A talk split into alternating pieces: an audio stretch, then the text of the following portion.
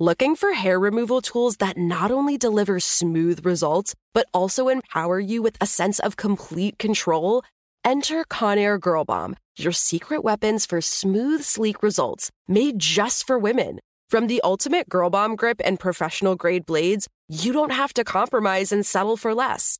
Conair Girl Bomb equips you with the precision and power previously reserved for men's grooming tools. So take your hair removal routine to the next level with Conair Girl Bomb. Available at ConairGirlBomb.com or a retailer near you. Get emotional with me, Radhi Devlukia, in my new podcast, A Really Good Cry. We're going to be talking with some of my best friends. I didn't know we were going to go there on this. People that I admire. When we say listen to your body, really tune into exactly. what's going on. Authors of books that have changed my life. Now you're talking about sympathy, which is different than empathy, yeah. right? Never forget, it's okay to cry as long as you make it a really good one. Listen to A Really Good Cry with Radhi Devlukia on the iHeartRadio app. Apple Podcasts, or wherever you get your podcasts.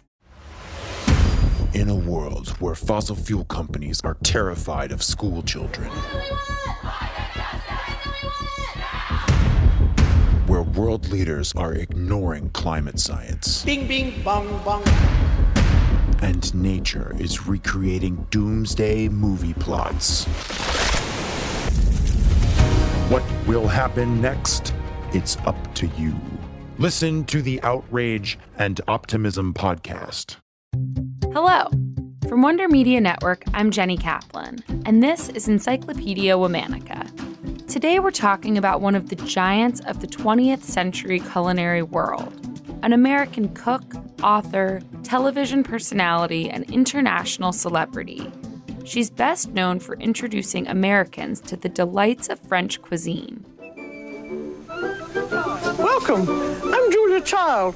We're going to have a salmon summer dinner tonight. Please welcome the one and only Julia Child.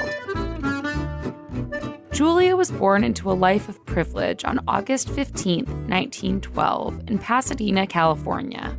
Her father was a banker and landowner, and her mother was a member of the wealthy Weston family, owners of the Weston Paper Company. As was her family's tradition, Julia was sent to boarding school in Northern California for her high school years. Though she took a full college preparatory course load, Julia was more social butterfly than bookworm. She was extremely popular among her peers and was an especially good athlete, standing at 6 feet 2 inches tall. Julia played tennis, swam, captained the basketball team, and served as president of the hiking club. Like her mother and aunt before her, Julia attended Smith College in Massachusetts, where she majored in history and led an active social life. Julia graduated from Smith in 1934 and returned to California for a year before moving back to Massachusetts to attend secretarial school. She was there for just a month before she found a secretarial job at a home furnishing company in New York City. After being fired from her New York job for insubordination, Julia headed back to California. In 1941, knowing that the war was just around the corner, Julia began volunteering for the Red Cross in Pasadena. There, she headed the Department of Stenographic Services. Julia tried joining two of the U.S. military's organizations for women, but was denied from both because she was deemed too tall. Still, Julia wanted to play a larger role in the war effort, so she moved to Washington, D.C. in 1942 and took a job as a typist at the Office of War Information.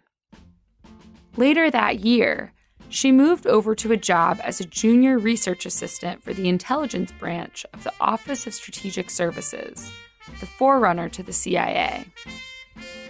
During her time with the OSS, Julia held a variety of positions.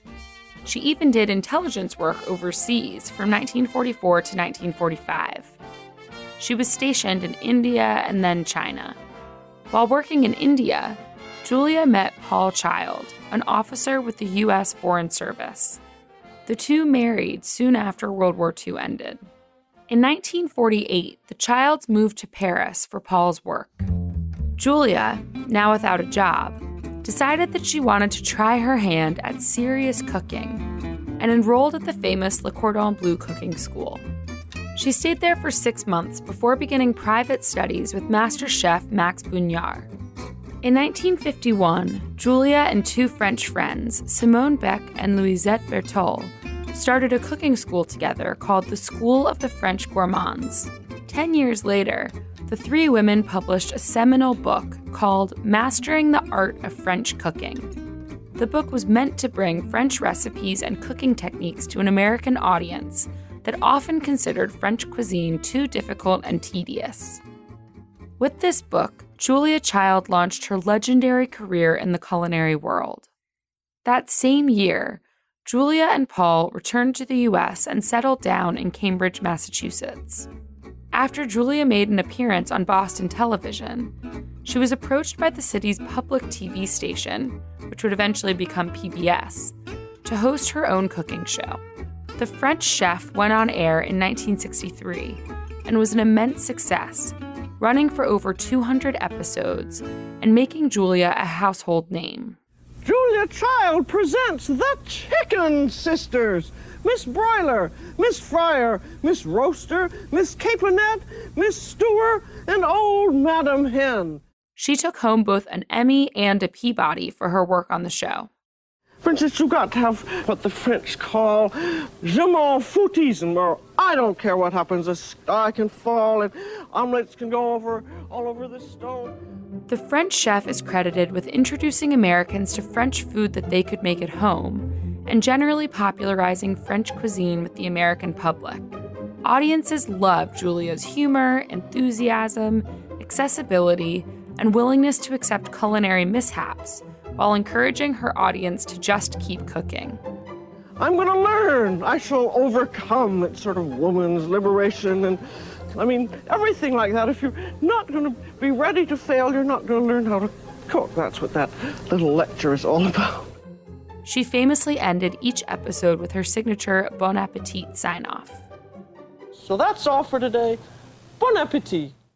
Julia went on to host a number of other hit TV shows, including Julia Child and Company, Dinner at Julia's, Baking with Julia, In Julia's Kitchen with Master Chefs, and Julia Child and Jacques Pepin Cooking at Home. She also published a series of additional cookbooks, including the long awaited Volume 2 of Mastering the Art of French Cooking. In 2000, Julia was appointed to the French Legion of Honor, and in 2003, she received the U.S. Presidential Medal of Freedom for her work. Julia died on August 13, 2004.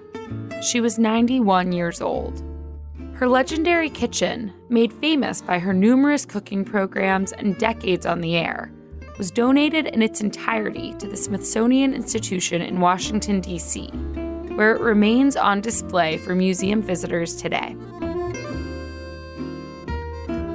Tune in tomorrow for the story of another remarkable tastemaker. Special thanks to Liz Kaplan, my favorite sister and co creator. Talk to you tomorrow.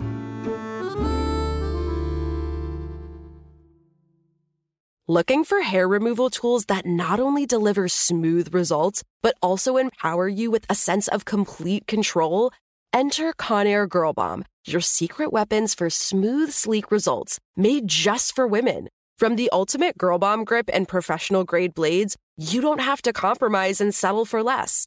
Conair Girl Bomb equips you with the precision and power previously reserved for men's grooming tools. So take your hair removal routine to the next level with Conair Girl Bomb. Available at ConairGirlBomb.com or a retailer near you. Get emotional with me, Radhi Devlukia, in my new podcast, A Really Good Cry. We're going to be talking with some of my best friends. I didn't know we were going to go there on this.